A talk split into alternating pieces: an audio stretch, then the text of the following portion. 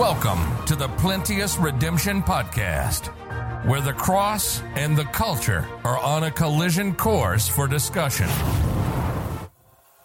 For the preaching of the cross is to them that perish foolishness.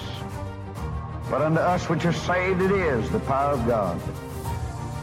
For it is written, I will destroy the wisdom of the wise, and will bring to nothing the understanding of the prudent. Where is the wise? Where is the scribe? Where is the disputer of this world? Hath not God made foolish the wisdom of this world? For after that in the wisdom of God, the world by wisdom knew not God. It pleased God by the foolishness of preaching to save them that believe.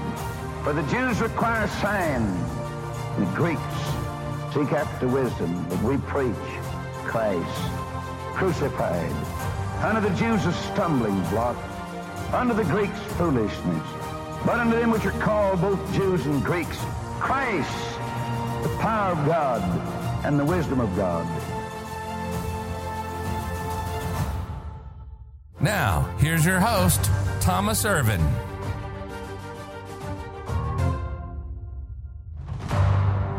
Welcome back to the Plenteous Redemption podcast. We are jumping back into meditations in the book of Jonah, this time, chapter 1, verse 5. Uh, let's just dive right into it. We'll read our verse and um, see what we can learn, see what we, we understand, what we gain from uh, simply taking a, a good look at this passage. So, Jonah 1 5. Then the mariners were afraid and cried every man unto his God and cast forth the wares that were in the ship into the sea to lighten it of them.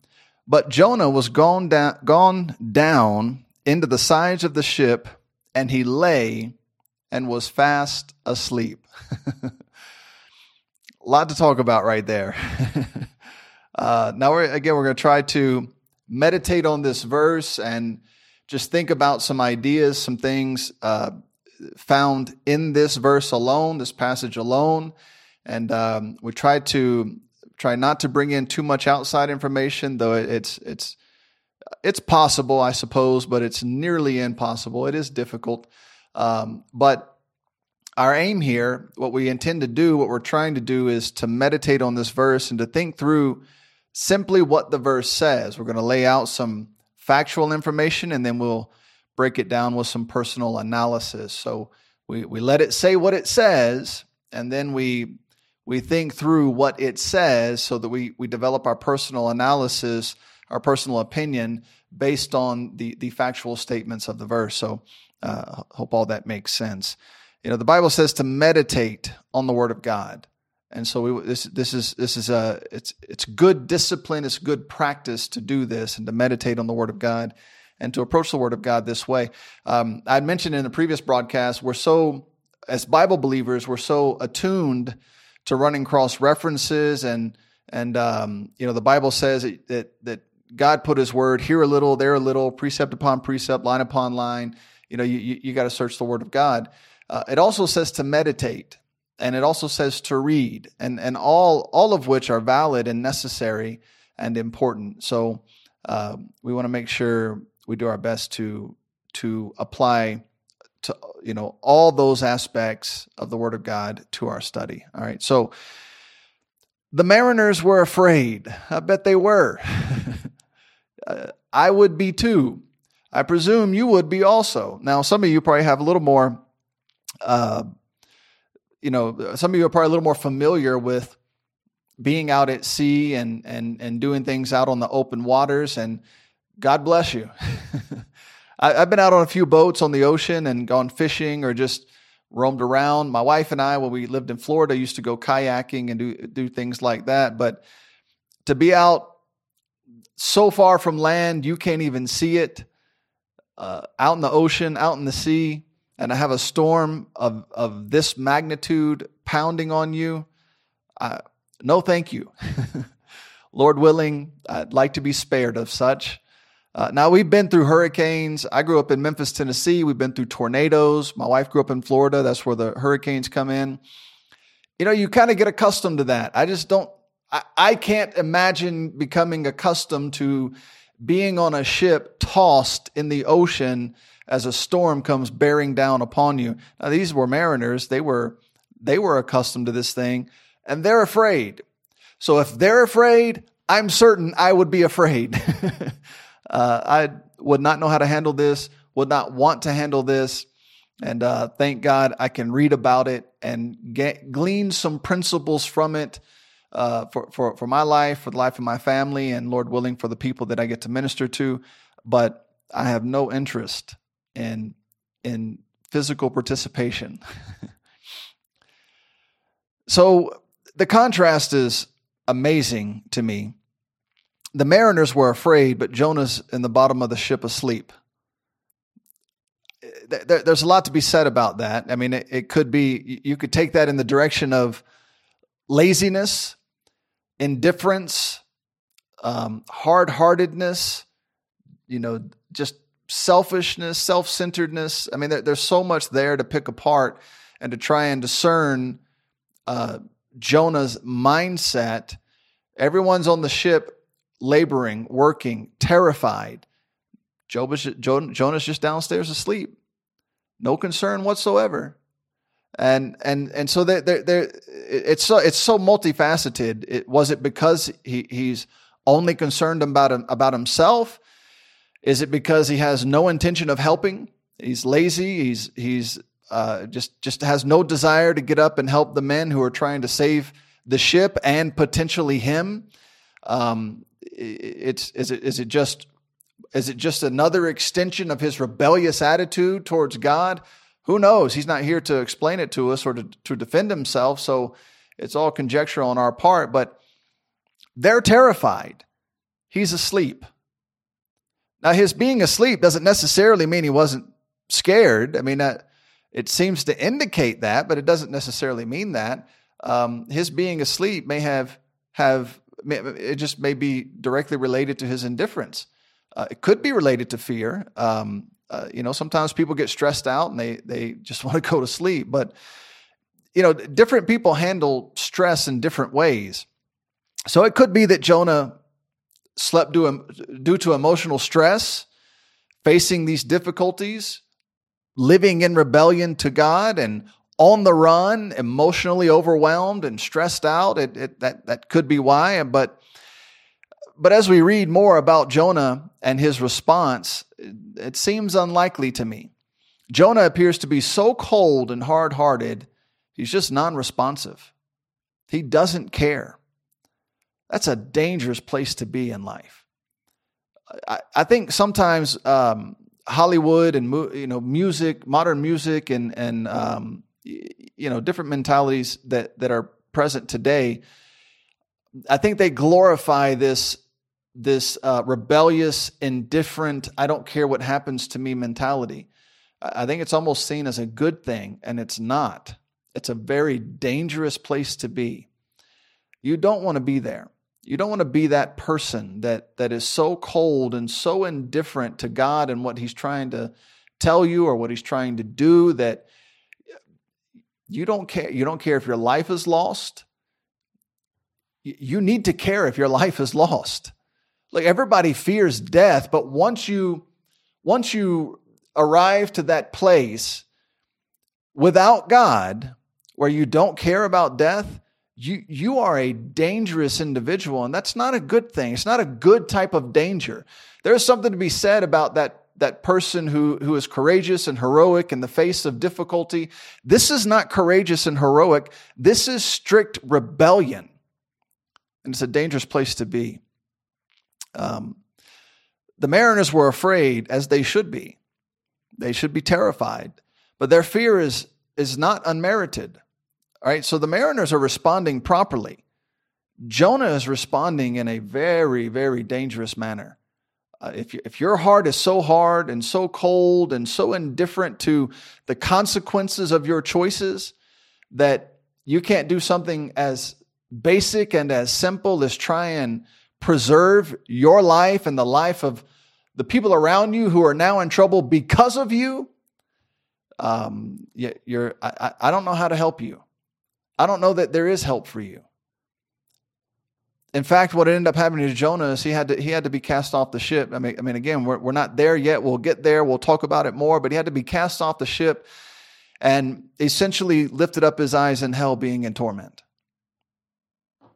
That's how far God had to go with Jonah. God had to have Jonah swallowed by a specially prepared fish that ended up taking his life because Jonah just did not care. That is not a good place to be. That is a dangerous mentality. I can't stress that enough, but my, my fear is some people hear that and they say, I want to be dangerous. You don't want to be that kind of dangerous. That, that's, a, that's a destructive dangerous. There's a way to be healthy. A, there is a healthy danger. You can impose a healthy form of danger in the world.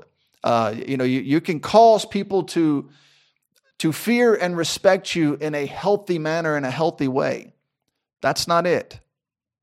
Now, Gentiles, which these mariners are Gentiles, they tend to have a common understanding of God's capabilities. Um, though they they understand it imperfectly, Gentiles, especially when you read throughout the Bible, uh, or if you if you just think about history, um, many of the pagan rituals and things that, that, that exist exist because Gentiles understand God will hurt them. that's, that's just how they think about things. That's, that's their approach to temporal matters as well as spiritual matters. Um, and, and, it, and there is truth to that, but it's not, it's not entirely true. It's not, it's not, it's, it's imperfect. It's an imperfect thought or, or, or understanding of God. Fear is a very real factor in life and it can be a it can be a, a good motivator. You think about the the the uh, the legal system when it when it is uh, when it's exercised properly. When there is swift judgment for doing something wrong, people develop a healthy fear and they stop. They they they consider that before they go. Now everybody's not going to care. Some people are going to be like Jonah and just be so indifferent. They're going to do it anyways. Um, again, those are dangerous people that really need to be dealt with by the government and, and by the legal system in a proper way. But our government is so reprobate now that they can't make proper decisions about these things. If we're getting to a dangerous place, we're getting to a scary place where the government is is turning on uh, healthy thinking individuals.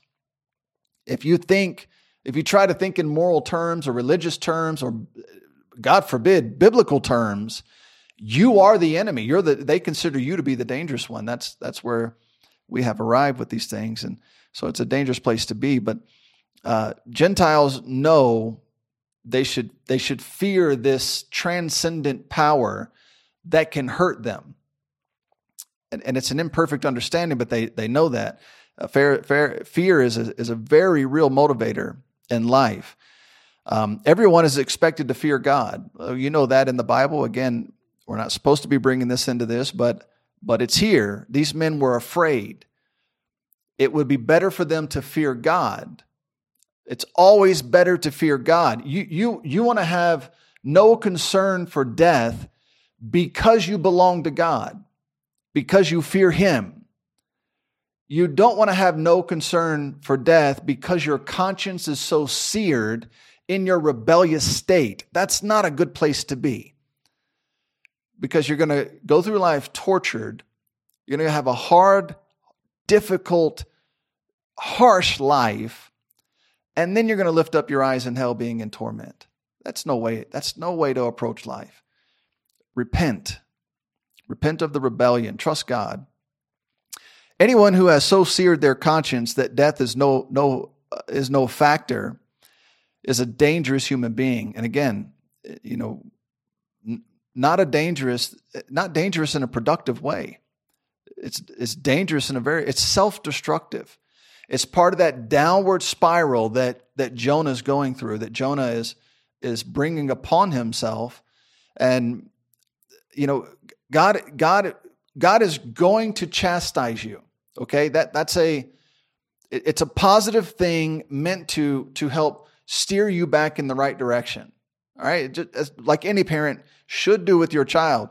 too many parents are not doing this with their children. They don't chastise their children. So they grow up and rob everybody and steal and, and do drugs and become drunkards and, and they have no integrity. They have no honesty. They become, they become grown adults that act like four year olds because you, you don't discipline them and chastise them as children.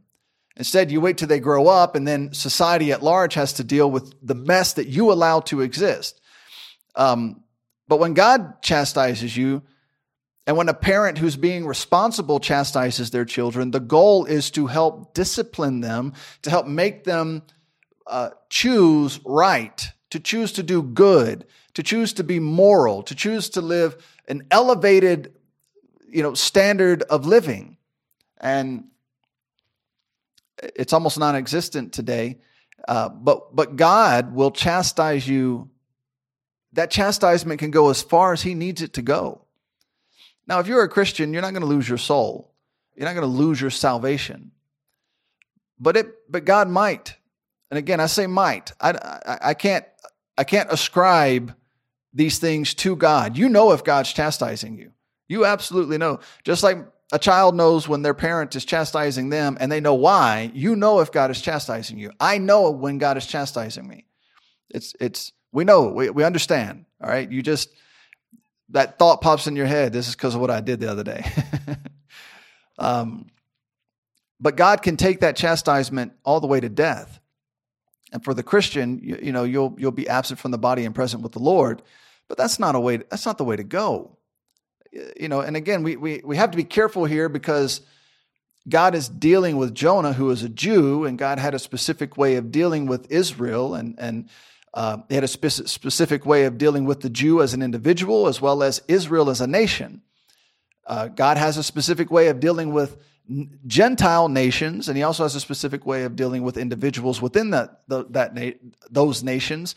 And, and then God has a specific way of dealing with the body of Christ as well as individuals within the body. And so all that has to be taken into account. And so we want to be careful here. And I'm, I'm not trying to push upon you some unnecessary fear that, that God is going to physically harm you if you don't do what he says. But that could happen. That is a potential factor.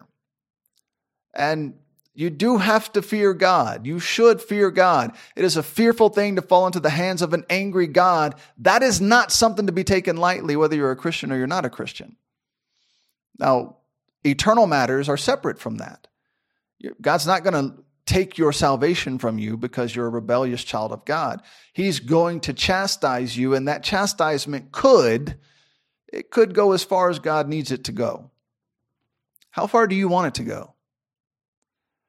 Exactly how far are you going to force God to to to take you in order to get you to repent and to correct and and to confess your sin and to be cleansed and to and to be restored into a good place of fellowship between you and your Father in heaven? How far does God have to go with that in order to get you there? That ultimately is up to me and up to you. Um, as a good father, he's going to chastise. Will you be a good child? Is ultimately the question. Now, the mariners feared the storm that appeared to be ushering them closer to death. They should fear death. They don't, they don't understand, they don't quite understand yet that this is God doing this, uh, specifically to and for Jonah. And they have become innocent bystanders in, in God's dealing with Jonah. Innocent insofar as this was meant for Jonah, I mean, these men obviously are not innocent. Um, they're guilty. They they are sinners. They are condemned. Um, they they need to turn to the true and living God, and that is even in in Jonah's day that was available to them. In fact, he's going to preach to to Nineveh, which is a Gentile city. So so salvation in different forms were available to these men if they would turn to God. Right now, they're terrified of a storm that's about to bring them to death. In such cases, the only response they could conceive of is to cry out to some transcendent being for help. They know there's no way out of this. But they believe, they know that something exists out there that could transcend the power of this storm. And that something, that God, those gods, whatever it is, could help them. At least they hoped. Now that turned out to be a false hope. There was only, there's only one God. You can you can you can call whatever you want God. You can make little statues. You can have little fat Buddhas. Um, you can put temples up all over the place. You can go to um, you can go to Mecca and Medina, and you can walk circles around the black stone. You can do whatever you want and call it God. But there's only one God, and none of that is it. You'll be like these mariners crying out to God in the hopes that your God will respond, and you're going to get no response, just as these men got no response because their gods are no gods. Uh, th- this situation was hopeless. They will not save themselves. That sound familiar? All hope is lost unless some God intercedes, they will die. They know that. That's their fear. If they don't get out of this storm in this boat, they're going to die. This ship has to get them out of this storm. The problem is that storm was made for that ship because it carried Jonah. This was a valid situation to fear, and it beautifully illustrates man's helpless situation without God. We exist in this tumultuous world in sin and without God. You cannot save yourself. You are on track to die and to lift up your hells, your eyes in hell being in torment. I know I say that a lot, but it, it, it is, it is as though the world has forgotten there's a hell and the few people who remember it think it's a place where they're going to hang out and have a party. No. No, you, you, you need to readjust your fear of hell. You need, you need to gain a healthy fear of hell. You need to regain that healthy fear of hell. Uh, you can cry out to, to all the gods you want, little gods. They cannot hear you and they cannot help you. But if you will cry out to the true and living God, he can hear you and he is mighty to save. With, with him is plenteous redemption. With him is plenteous mercy. All that is left for you and I to do is to call upon his name with a believing heart and he will save you. Now they're going to learn that eventually, but they don't know that right now. Right now they're just they're just tossing everything to the wind and hoping something will stick. And it's not. They're, they're going to cry out to their gods. Every man began to cry unto his God. These were heathen men who knew not the God, but they wanted help, and they began to cry out to their gods. The verse says that every man began crying to his God. This is indicative of the modern idea of your truth, whatever that is. As though truth could exist independently of a collective realization. You know, everyone knows what truth is and is not. But, but in order to skew that, everyone has to, everyone, modern man has come up with this idea of your truth, whatever your truth is. it's a ridiculous ridiculous idea. Everyone, everyone can have their own individual truth, and it is somehow supposed to be recognized as valid by everyone else, even though everyone is supposed to have their own independent truth. It, that makes no sense whatsoever. What if my truth says your truth is not true? Which one do we, which one do we follow? Which one is true?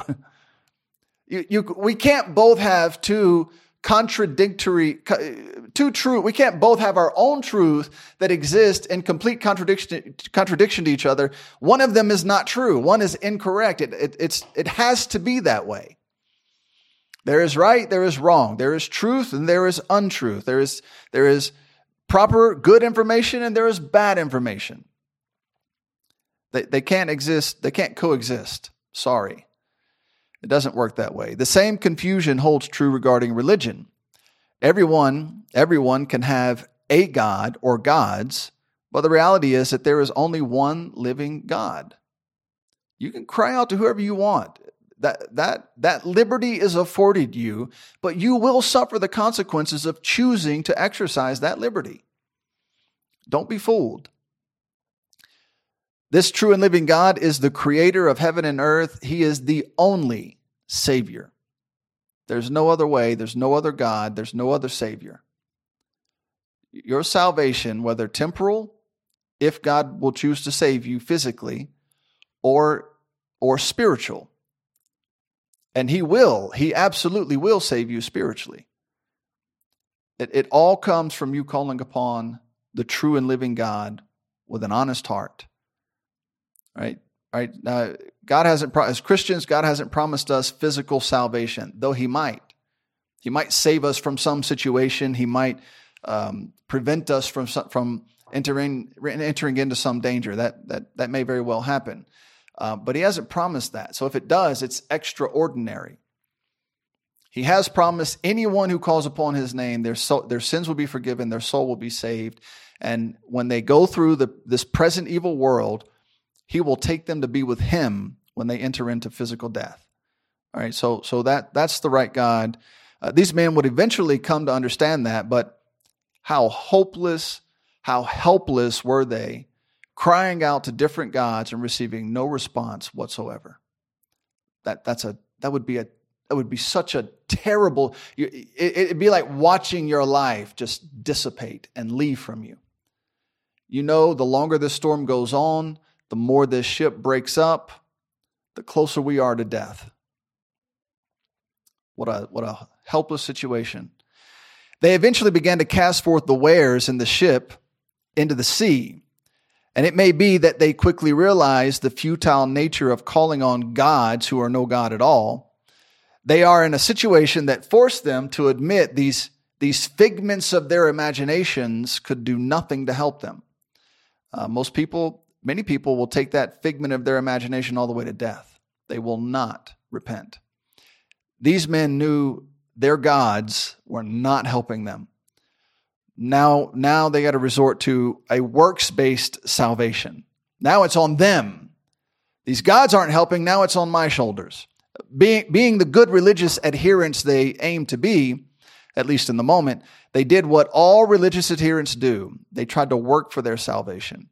They called upon the name of their gods and received no help. The next thing to do for people who live lives void of absolute biblical truth is to try and work your way into your sal- into the salvation that you that you need or that you desire.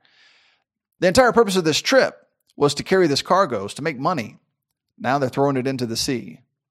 Now it means nothing. Can you imagine these men explaining this situation to their customers when they return? See, what happened was this rebellious prophet ended up on our ship, which caused his God to send a storm after us. And we were so scared of this storm that we threw all the cargo in the sea. But it turns out we needed to throw the prophet in the sea. And when we threw him in the sea, a big fish jumped up and ate him. How do you think that went? Their hope, which again was a false hope, was to lighten the ship. You're, you're not, they, they're trying to outrun the storm. They're trying to lighten themselves so they could outrun the storm, and it's not going to happen. Then we get to Jonah. But Jonah. Here we go again. We're going to see clearly in God's word that when the word but is used in reference to man, he is usually getting himself in serious trouble. Now, when it's used in reference to God, it, set, it sets man's impossibility against all things being possible through God. And, and, and so it's usually man can't do it but God. Uh, man is destined to hell and condemnation, but God. That, that's, that's the way you want to use the word but. That's the proper use in the Bible. Jonah was gone down. He continues his downward trek of disobedience. His life is spiraling out of control, and Jonah's going to take it all the way to death. He doesn't care. He lay fast asleep. what an amazing thing. Uh, this is a tremendously low point for Jonah. What's worse is he was so hard hearted that he was willing to put everyone in danger as long as he could remain fi- defiant towards God. Man, I hope that's not you. I hope that's not where your heart is. You don't want to be that rebellious towards God. He didn't care about the mariners, he didn't care about the ship, he didn't care about the God he offended. All he cared about was himself, and he's just in the back of the ship asleep if your heart is heading in that direction, would you stop where you are and, and, and just ask God to help you? Break up that fallow ground. tr- try to bring yourself back to a place of tenderness towards God. Do something to fix it before it goes too far. Don't go down with Jonah. Don't do that. Jonah would eventually repent, but God had to take it a long way before he finally repented. Don't let that happen to you. Thank you for listening. God bless. We hope you enjoyed this podcast. You can learn more about our ministry by visiting www.plenteousredemption.com. You can hear more Plenteous Redemption podcast audio at www.plenteousredemption.media. Please comment below if this podcast has been a help to you. Also, inform us of future topics that would interest you. Thank you again for listening to the Plenteous Redemption Podcast.